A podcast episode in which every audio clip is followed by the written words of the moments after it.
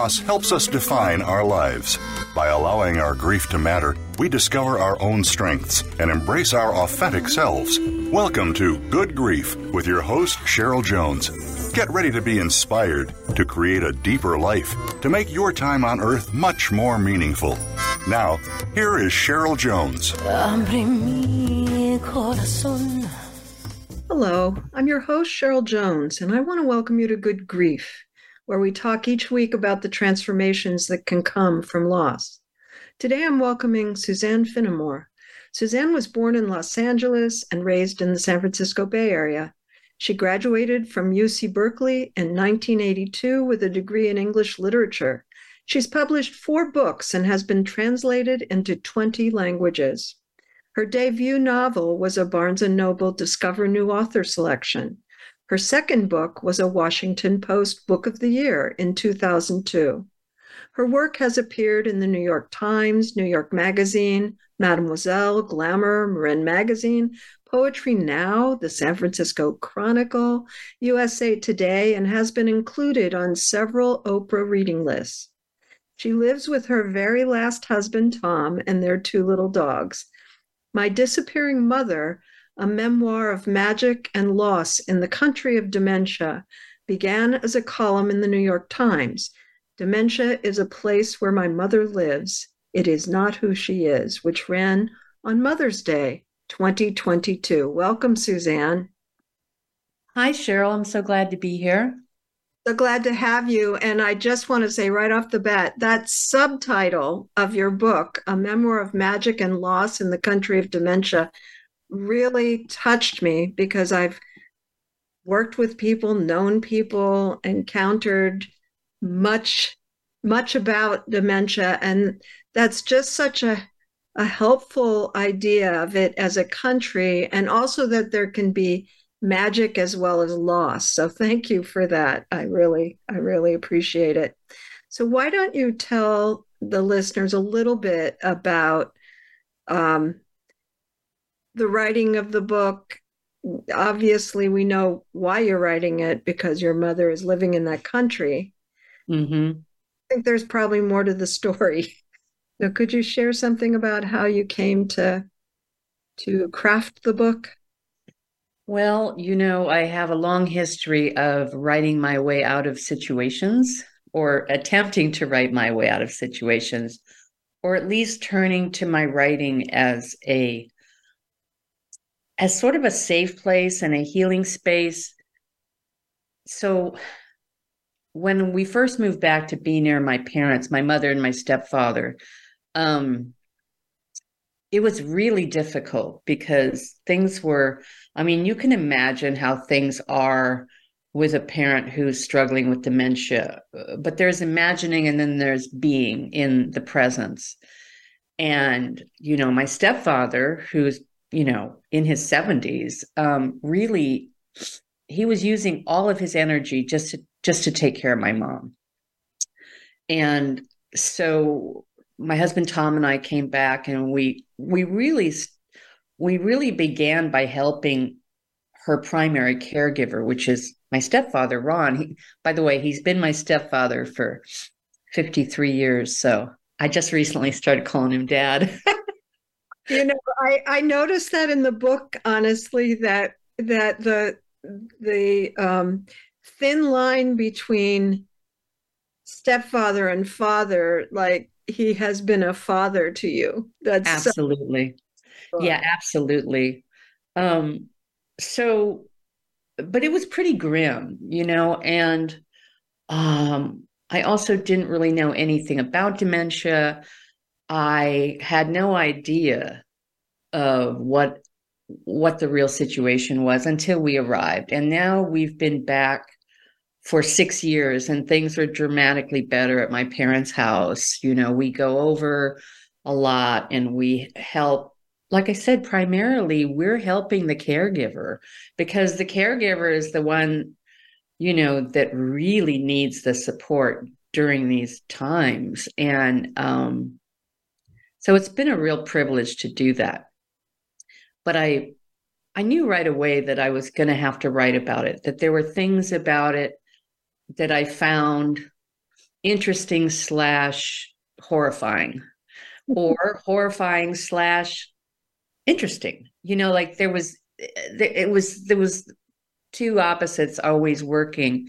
And um i i started writing things down and then um when covid hit then i really put the pedal to the metal because then there really wasn't a lot to do other than help my parents and write. And so i did that.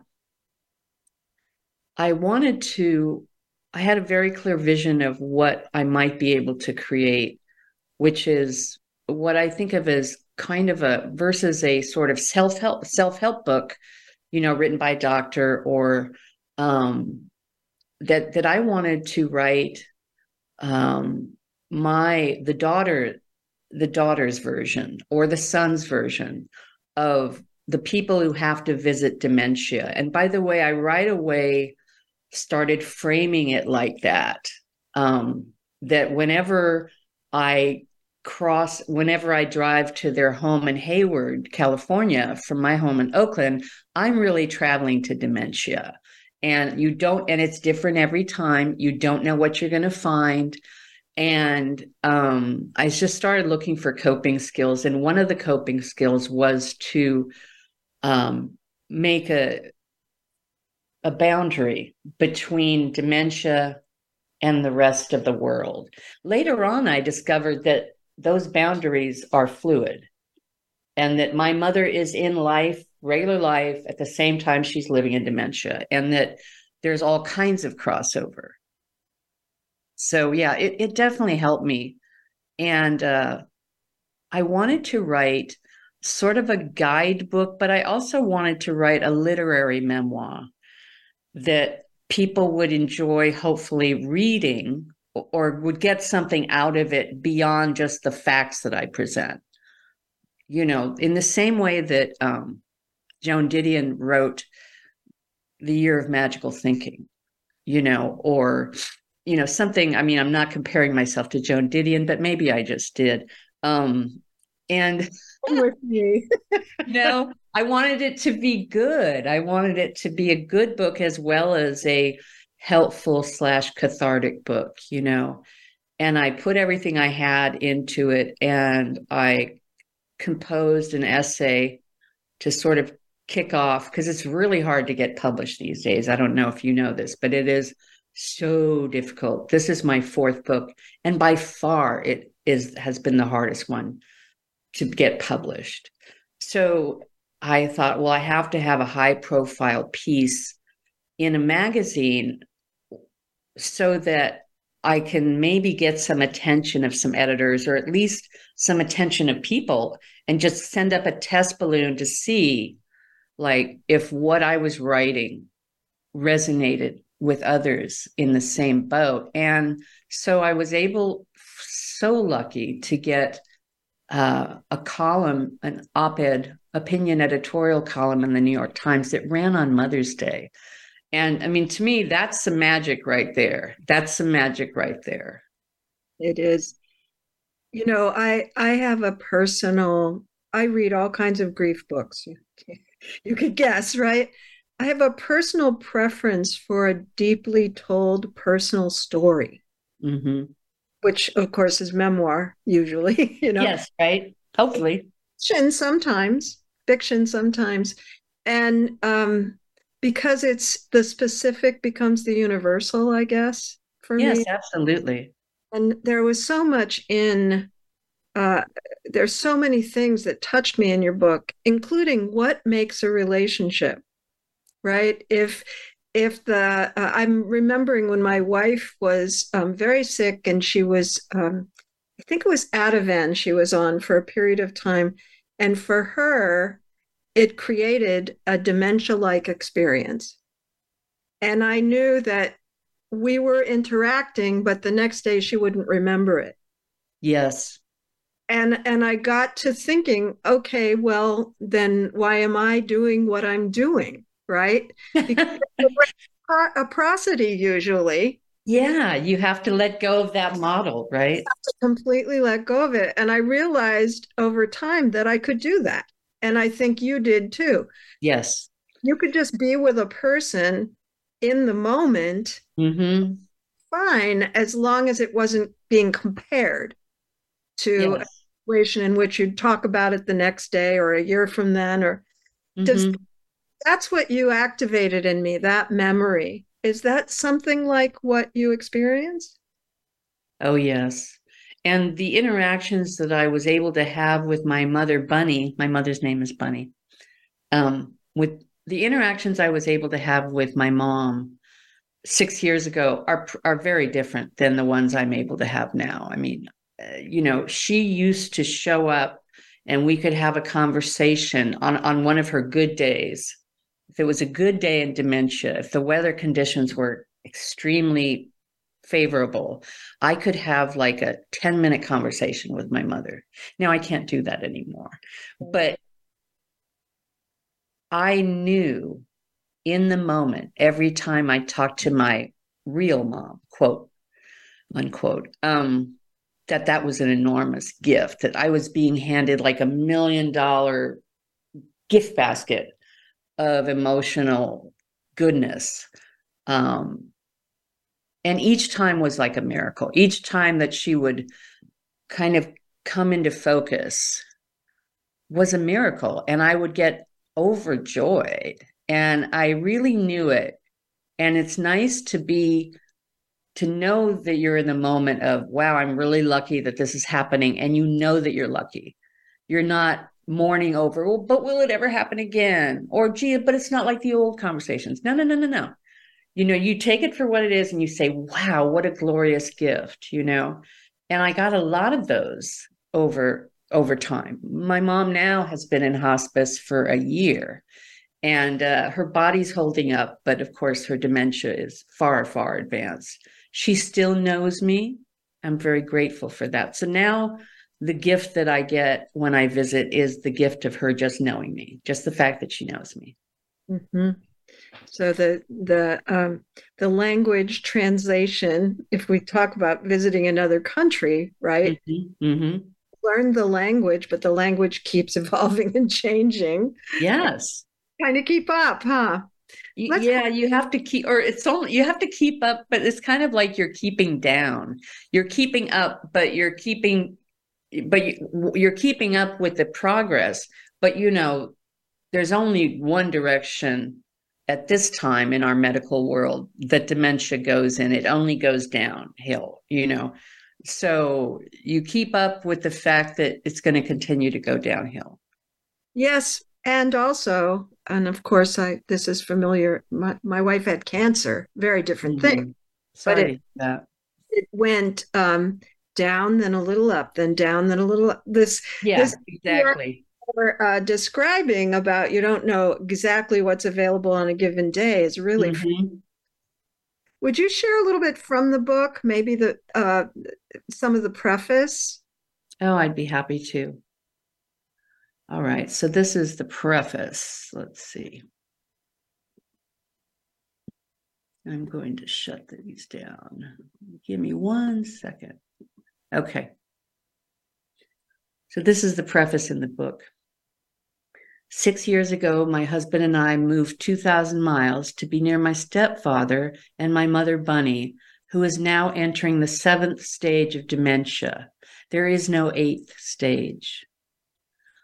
As the months passed, I began to think of dementia as a real place where beloved and ancient queens and kings retire, a place where linear time doesn't exist and the rules of society are laid aside. Whenever I go to my parents' double wide mobile home in Hayward, California, I am really traveling to dementia. Seen this way, I allow for magic to happen and for there to be a boundary between myself and the slippery slope of despair. I acknowledge another world about which I know nothing. I assume nothing other than her presence in a different land and her agency within its boundaries. Each time I go, it's different. I've learned to set expectations aside, like an umbrella on a sunny day. There are precious few conversations about dementia, even though many of us will cross its borders. There is stigma, there is shame, there is great fear, there is cultural taboo.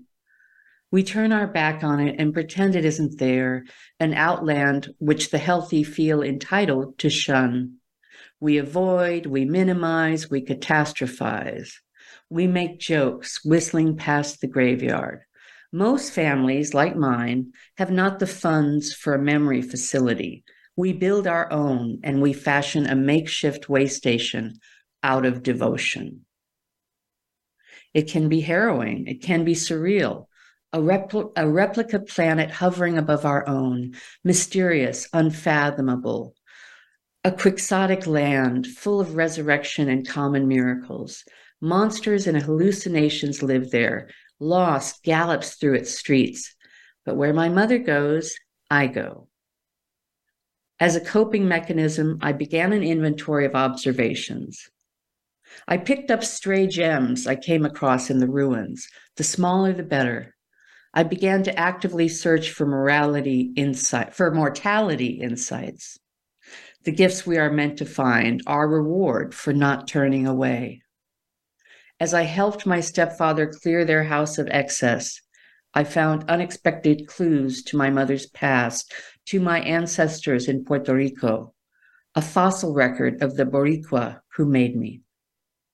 Like all who travel, I was enriched.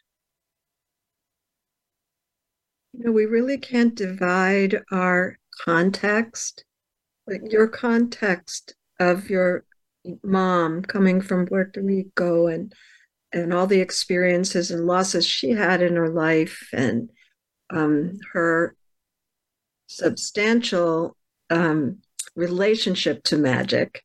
Yes. From from how you then faced this with her, I, I couldn't I couldn't divide them if I tried, and to me that's quite beautiful. Like you're you're a culture of one, right? Yeah her her experiences, your experiences, the countries, um, all of that couldn't be divided up, could it? No, um, I, and and what I think what you're referring is that my mother Bunny was a professional clairvoyant for many years, and she used to give readings out of the front office of their of their mobile home, and she was really popular. She was booked in advance. People were coming from Los Angeles and, and Arizona to give to get a reading from my mom. My mom was a very intuitive woman, and she came from, you know, a long line of women who believed in the unseen world and who believed in um, other dimensions, and certainly that you know that there was a veil that could be seen through between this life and and the afterlife and other things. So yeah. I want to talk more about that but it's time for our first break. So um, we will come back to the the magic of your mother and how that intersects with how you approached her uh, her dementia or how you still do actually um, mm-hmm. Um, listeners, you can find links to my website and social media at the Good Grief page. You can follow me on Instagram, you know, Facebook, Twitter, everything. And to find uh, to find Suzanne Finnamore, it's F I N N A M O R E. Go to suzannefinnamore.net. Be back soon.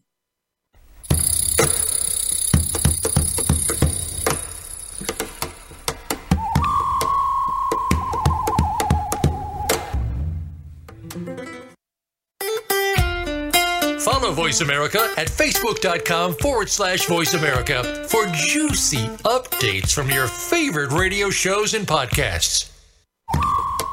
This is Good Grief host Cheryl Jones.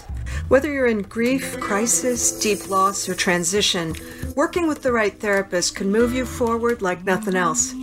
That's why I'm happy to be sponsoring BetterHelp. Their user friendly platform connects you with a therapist uniquely suited to support you.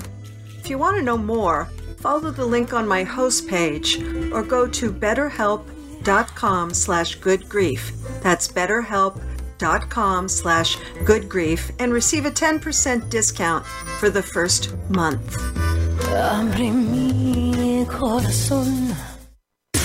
Voice America programs are now available on your favorite connected device, including Amazon, Alexa, and Google Home. Through streams with Apple Podcasts, TuneIn, and iHeartRadio, listening to your favorite show is as easy as saying the show name followed by the word podcast. Hey, Alexa, play Finding Your Frequency podcast. If that doesn't work, try adding on TuneIn or on iHeartRadio or on Apple Podcasts. Resiliency is the human capacity to lean into individual and collective strengths with compassion and grit when faced with the challenges of lived experience. Join host Elaine Miller Karas for Resiliency Within, a program of hope and healing designed to inspire you to integrate wellness into your life, your family, and your community. In challenging times, you'll want to tune in every week. Resiliency Within can be heard every Monday at 1 p.m. Pacific Time and 4 p.m. Eastern Time on the Voice America Health and Wellness Channel. Your life, your health, your network. You're listening to Voice America Health and Wellness.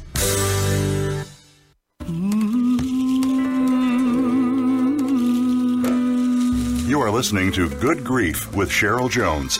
To reach Cheryl or her guest today, please call 1 866 472 5792. That's 1 866 472 5792. You may also send an email to Cheryl Jones at weatheringgrief.com. Now, back to Good Grief.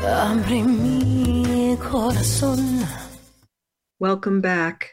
This is your host, Cheryl Jones, and I've been talking with Suzanne Finnamore about her upcoming book, My Disappearing Mother. And before the break, Suzanne, we were talking about the magic of your mother and how that informs, probably did inform how you ended up approaching dementia.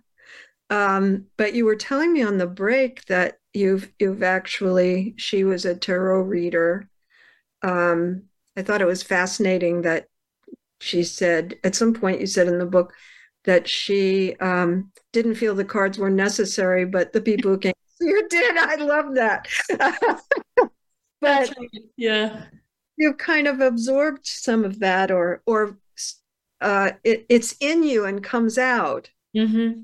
Yeah, for sure so that's part of the magic i i remember after my wife died um, she was she was a black woman from mississippi um, you know made the best pot of something ever you know all those all those um, cajun foods and mm-hmm. after for a while i was able to cook them oh obviously is not my tradition but people whose tradition it was ate it and said it tastes right. And Good job. I didn't feel I had cooked it actually. Yes, I know exactly what you mean. It's like when I give a when I give a tarot reading now, um, I don't feel like I'm doing the reading. I feel like my mother's doing the reading and that I'm getting her information, you know. But she did teach me um, how to read tarot as a girl. So it's just something in our family. She's she appears to have known that you could do it. Yes? Yeah. Yeah. Always teach you something else. she knew it. She knew I could do it. And, uh, you know, my mother, she just believed in magic of all kinds. And, uh, you know, when I was young in my 20s and 30s, I, you know, was working in advertising as a copywriter, but I really wanted to publish a book. I, I always wanted to be a writer ever since I was little. Um, and uh, my mother would say, Oh, it's going to happen. It's your destiny. She would just be very calm about it. She's like, It'll happen. It's your destiny. Just keep moving forward, you know, and it did. So, best thing a child can hear, in my opinion. Yes. Yes, I worked hard at that myself when things didn't look like they were with my own children, didn't quite look like they were going to come out. I would just, you know, hold the faith that they were. exactly. The keeper of the faith. That's what mothers at their best are are doing for us, you know, and I try to do that too. One thing that stood out about your mom in the book is um, that she was a person who experienced a lot of trauma in her life. Oh yes, a lot of trauma, and yet she's kind of indefatigable, isn't she? She's unbelievable. She's she's the strongest person I've ever known, but also she could, she had an ability to like flip the narrative. So she was born in Puerto Rico during the height of the Depression, and her mother was like, I don't know, 17, 18. And her father uh, was also quite young. And so her mother actually gave my mother up. And then when when she traveled, she was able to go to New York with my abuelita, my great grandmother. And um, and then her father did not, her biological father did not acknowledge her until she was an adult. So, in a way, she was given up by both her parents. And the fact that she was able to thrive without bitterness is a real lesson in my life, too, of like, well, it's what you make it. And you have personal power that can override a lot of things that happen to you. It's it's it intersects with part of the idea of, of this show which is that there's grief and there's also the human capacity to make something out of it.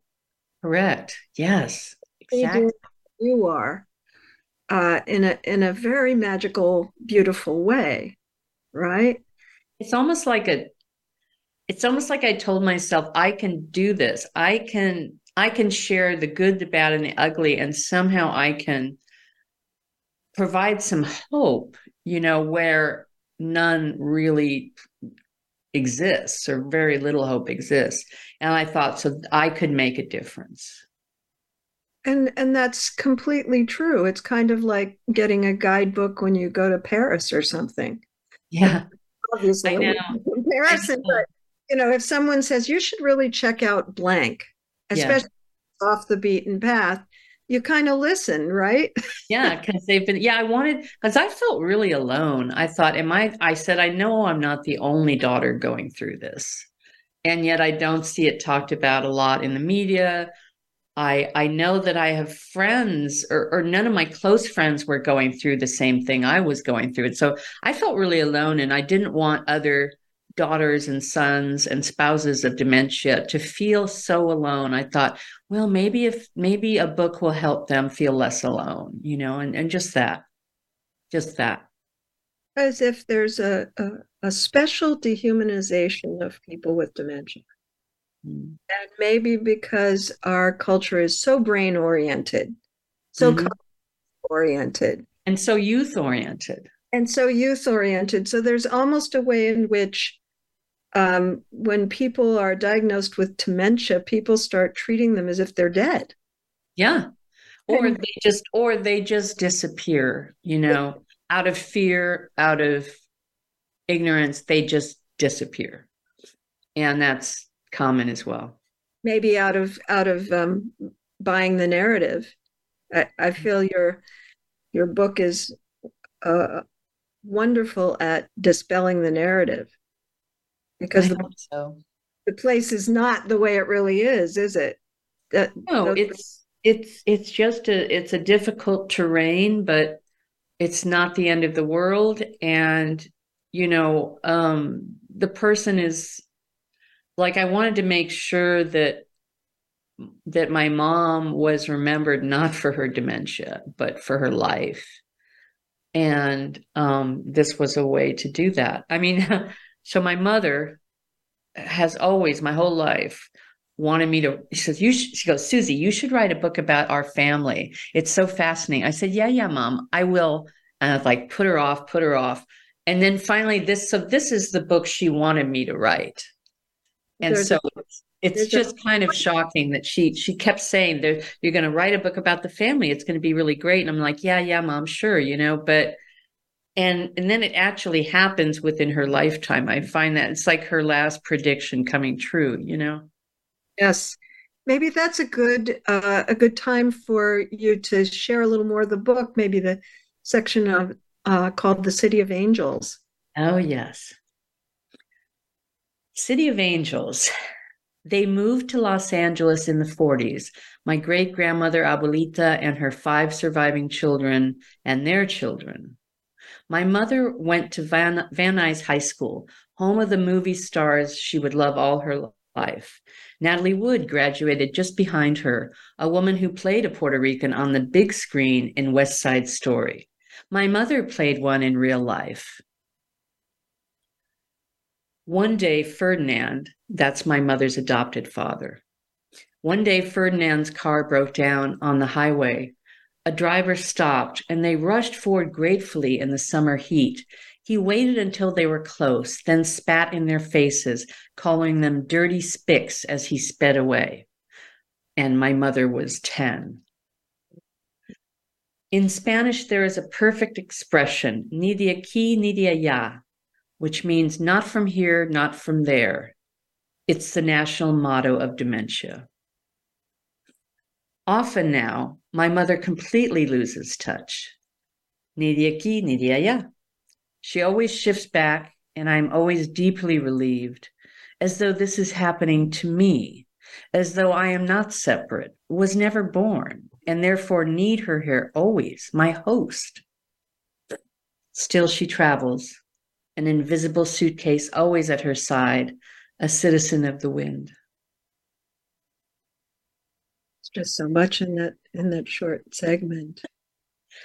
But yeah. so much capturing of the experience of being othered and mm-hmm. you know the the um the pain but but more uh, the survival survival the survival in other words this is happening to her and she's at a very formative age and yet she's still able to rise above that and like I said, she's going to thrive without bitterness. She's the most upbeat person, really. I'm thinking about um, the the work that's being done on on generational trauma mm-hmm. These days and how uh, it gets passed in our DNA. I I thought of it because of you saying you weren't separable from her that that those experiences, although they didn't happen to you, I'm sure you had your own set of Oh, yeah, certainly. Being uh, the brown girl was not easy for a long time. It's getting, I guess, a little easier now. Yes and no, I guess. Right. Tough time in the world that way, but that it's kind of part of your skin, or I, I don't know which part of the body to refer to, but it's part of you, not mm-hmm. just her. Is that how you see it as well? Oh yes, it is. It's part of me. But I had um you know, I had a benefit that she didn't have, which is I had a mother who loved me deeply from the moment I was conceived. And um so that you know that that was sort of my superpower is knowing that I was loved and my mother always told me I could do anything, anything I wanted. And, and, you know, she was just a great mom, you know, and, and so, yeah, I mean, it's a double-edged sword because the better your mother is, the more you miss her, or the better, the better the loved one is who passes or is, you know, in hospice, then the more you miss them, you know. Yes, I find for myself it's a it's a pain without without regret though. Yes. you know, if you if you love someone deeply and fully and their body quits in some way, mm-hmm. um, that love is not altered. Um, whereas I, I know you wrote a book about divorce. That's a different kind of loss. In divorce, there's always betrayal of one kind or another, and there's usually regret right? I don't hear any regret in you. I don't have any regret, you know, and, and interesting enough, you know, we had a kind of a tumultuous divorce, uh, my first husband and I, but now we're really good friends again. Um, because I just got, I just decided I didn't want to carry that. I didn't want to carry the resentment. I didn't want to carry the grudge anymore. Mm. At all. Mm. I didn't have time for it you know, and we share a son together. So, you know, I wanted him to know that his parents are united as well. I think there's something there. I've been thinking lately, not for the first time, but it's been coming back up, that everybody's life story uh, could be told from the angle of loss. Oh, for sure. Right.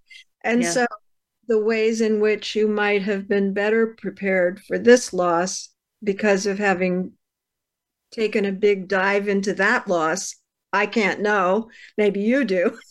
But I do think every loss, I know I was very different when my parents died because of the loss of my partner. Yes. I, I can't know how I would have been, but I know I was very different. Yeah, each loss prepares you for the next loss. And life is all about loss. I mean, and that can be a tragic statement or it can just be a statement, you know? Do you think there's something in the traditions that your mom grew up with that that's a little easier with death than we are around here? Uh, Um, definitely easier with the idea that the relationship that you have with a loved one doesn't end when they die. And my mother in the book, I, I described that scene where she tells, I say, Oh, this is great, mom, now that we're divorced. You know, I never have to deal with this person again. She was like, Oh, no, the relationship will go on. I was like, Gee, thanks, mom. Thanks for the good news. not a not She a right, of course, you know. time, huh? She was But- right. I I have spent a lot of time with people from from cultures um, more ancestral, hmm uh, with a greater sense of connection to ancestral um, aspects, and it it really helps to Oh, it really helps. And there were places in the book where I could feel or I could sense my ancestors coming in. They they wanted in the book. They wanted in. And I actually found a picture of my my mother's adopted mother. She was adopted by a wonderful couple who were actually related to her biological father. This is very Puerto Rican, by the way. And uh and and my grandma the woman i think of as my grandma sarah she's oh the whole thing was oh she could never have children. But then as i was researching the book and going through my mother's archives i found a picture of a baby that my grandma sarah actually had who died. And Mm. so then that baby makes it into the book you know and and on the back of the picture there was a name.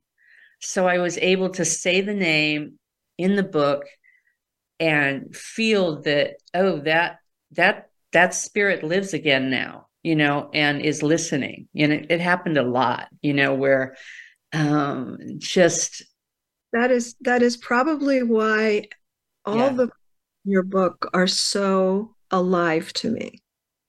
You oh, may have just described it. Um, whether living, dead, here, not, you know, there's a there's a uh, an alive quality to all the people.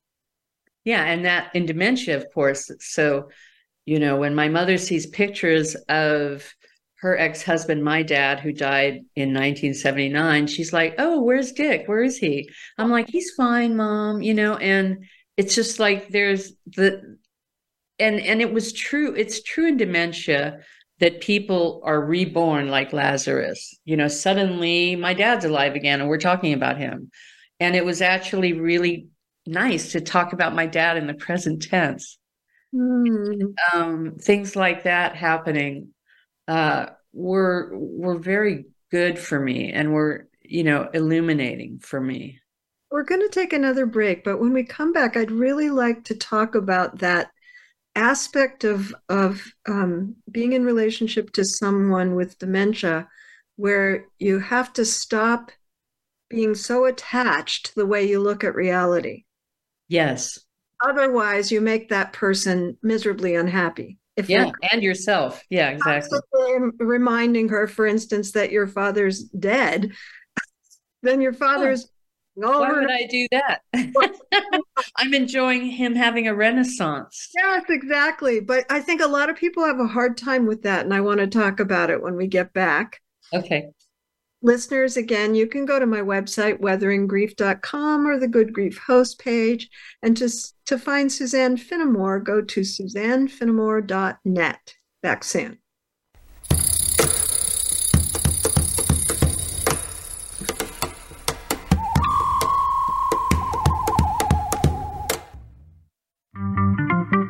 Voice America is on LinkedIn. Connect with us today. This is Good Grief host Cheryl Jones. Whether you're in grief, crisis, deep loss, or transition, working with the right therapist can move you forward like nothing else. That's why I'm happy to be sponsoring BetterHelp. Their user friendly platform connects you with a therapist uniquely suited to support you. If you want to know more, follow the link on my host page or go to betterhelp.com slash goodgrief. That's betterhelp.com slash good grief and receive a 10% discount for the first month. These days, everyone is looking for information on staying young, healthy, and fit. The Voice America Health and Wellness Network is here to help you on your quest to better health and a better you. We talk about everything from diet, fitness, and aging to substance abuse, personal growth, mental health, and much more. Learn from our experts who cover health and wellness from traditional and holistic perspectives. Tune in to the Voice America Health and Wellness Network. Healthy living starts here. Functional Medicine with Dr. Robbins looks at how natural healing and biological dentistry can safely and effectively treat most health problems. You'll hear about the innovations in both traditional and alternative medicine therapies with doctors and dentists, along with discussions with chiropractors, medical experts, homeopaths, naturopaths, and energetic healers. It's great to have all the best information in one place. And Functional Medicine with Dr. Robbins brings it all together. Listen Thursdays at noon Eastern, 9 a.m. Pacific on Voice America Health and Wellness. Tune in to the Voice America Variety channel on the Voice America Talk Radio Network. Voice America Variety broadcasts a diverse array of topics, reaching a global community.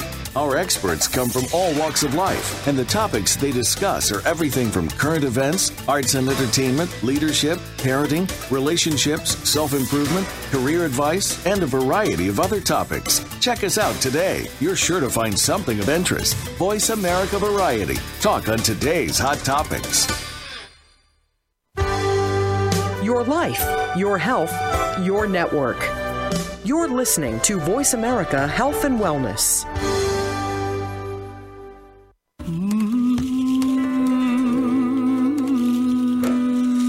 Are listening to Good Grief with Cheryl Jones. To reach Cheryl or her guest today, please call 1 866 472 5792. That's 1 866 472 5792. You may also send an email to Cheryl Jones at weatheringgrief.com. Now, back to Good Grief.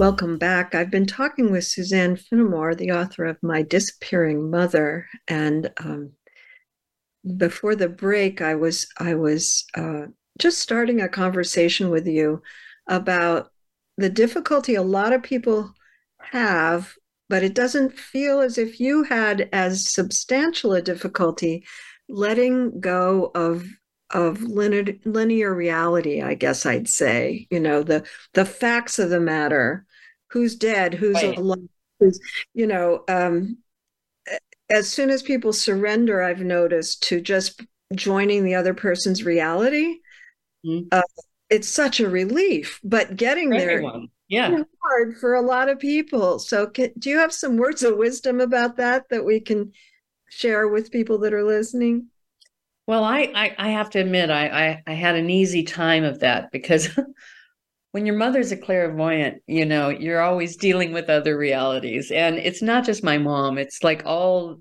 all of my Puerto Rican family is just like I, I say in the book that the veil between the worlds for for our family was so thin that there might have been there might as well been no veil at all. you know? So I was always, you know, kind of indoctrinated into that idea that it's more than just what we can see and, and hear and touch are real.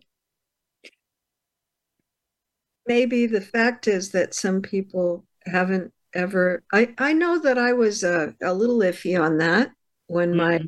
wife got sick and it became undeniable pretty quickly, but there was a transition.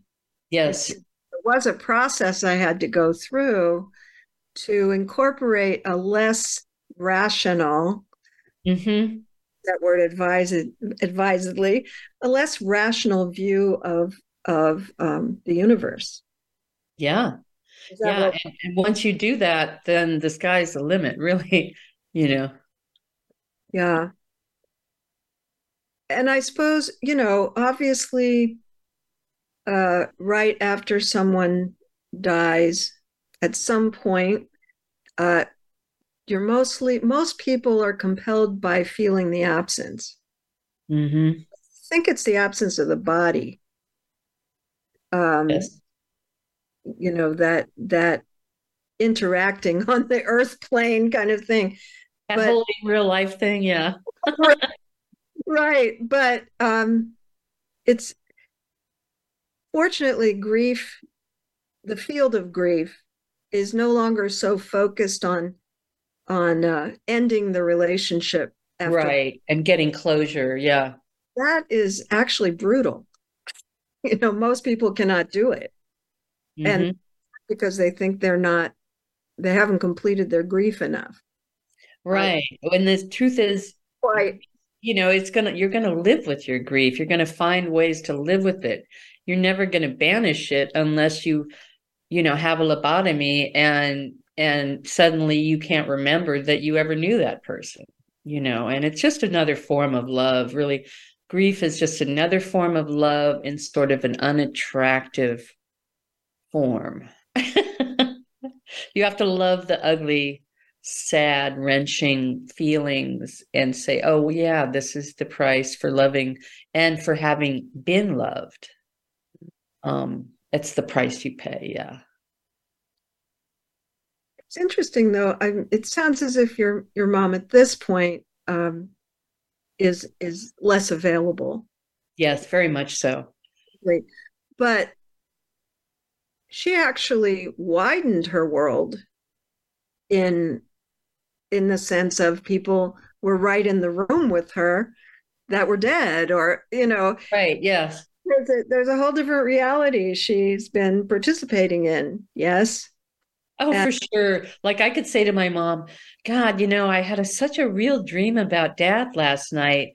And and now that i've woken up I, I i'm still sort of feeling that but i know he's not here. And my mother would say oh yeah i can feel him. He's right over there next to the stove. Like this sort of a kitchen brujeria you know like kitchen you know simple simple kinds of sensory differences that my mother had yeah and and i was telling you sometimes at work i'll ask my first wife, what should I do next? And I always get an answer. Mm-hmm. Of course, she's always there. She's available to you 24 7. You know, she's sort of like, I don't know, like God or PG&E. It's like they're just always around, you know, and I when I go through difficult things now that my mother's gone, I can I can talk to her in my head or even out loud and say, Mom, what do you think? And I know exactly what her response will be immediately. There's not even a moment of waiting. Do you feel as if, well, I'll, I'll make a statement, then ask a question. My statement is that that feels substantially different for me than remembering what I, her personality and what I can imagine she would say. Mm-hmm. Um, is that true for you? You know, yeah. that's well, true. I can imagine, but these yeah. where I ask and am answered come from a different place. I don't know how to describe that, but maybe it's coming from her higher self, not the self that she was on earth, but her higher self who is doesn't have all the weight of personality and circumstances and body. Mm-hmm. Um, I'll take it wherever I can get it, really. Absolutely. It doesn't really matter. I'm just, you know, curious. yeah, we're all curious.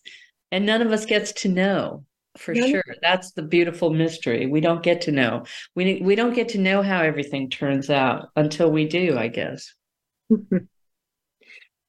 I think it's a wonderful moment to share uh, a little more from the book, How to Surf. It's uh, this section is called. Oh yeah, How to Surf. This this came at the, almost the very last chapter in the book. How to surf. I'm not the same person I was when I entered this country, and neither is anyone else, I suspect.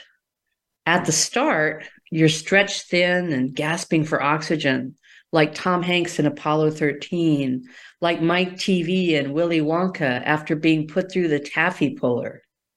You enter the country of dementia and it's wily. You're in darkness. You're in Vietnam. The jungle rises to greet you. It can be lush with insight in the lack of pretense and prettification, or dank with dread like a snake infested swamp. You wade in and tack against the tide of death and degeneration. It whips you about, and if you can stand it, after a time you begin to surf. You begin to ride the waves of deliverance that are coming for your loved one, and the travel changes your form. You go all around to heaven and hell and back again, sometimes in the same day, the same hour. You are heavy with despair, yet you are also light somehow, light as the spirit your mother has become, a whispering thing, her spirit loosed, about to fly, hanging on, but barely, by a fine thread, by a pulse. She's given up her body, her limbs, her intellect, her ego.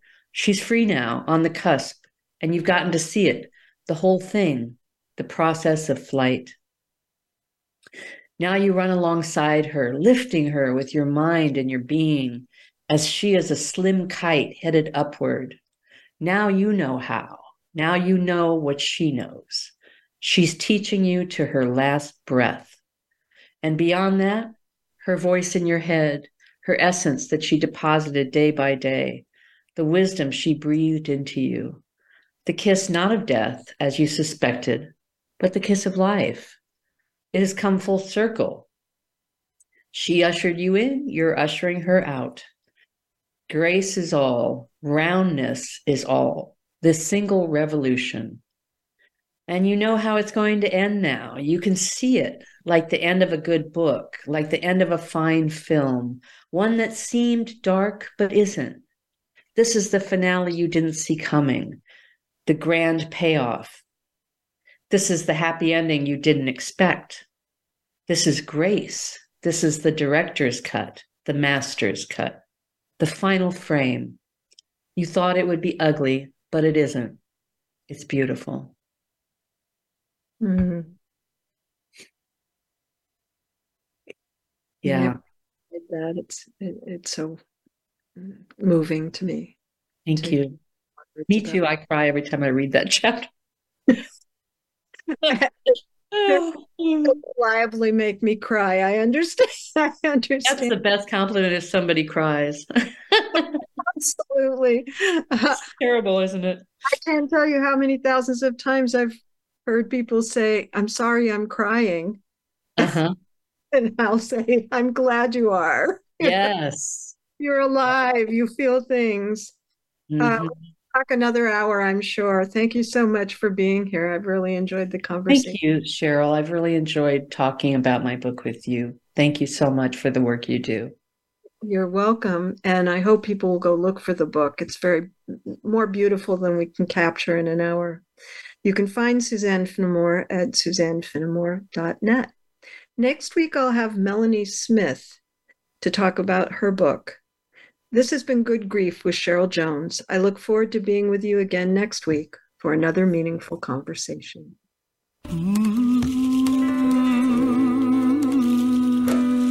Thank you so much for joining us for Good Grief. Please come back next Wednesday at 5 p.m. Eastern Time, 2 p.m. Pacific Time for another edition featuring your host, Cheryl Jones, on the Voice America Health and Wellness Channel. Have a meaningful week. Abre mi corazón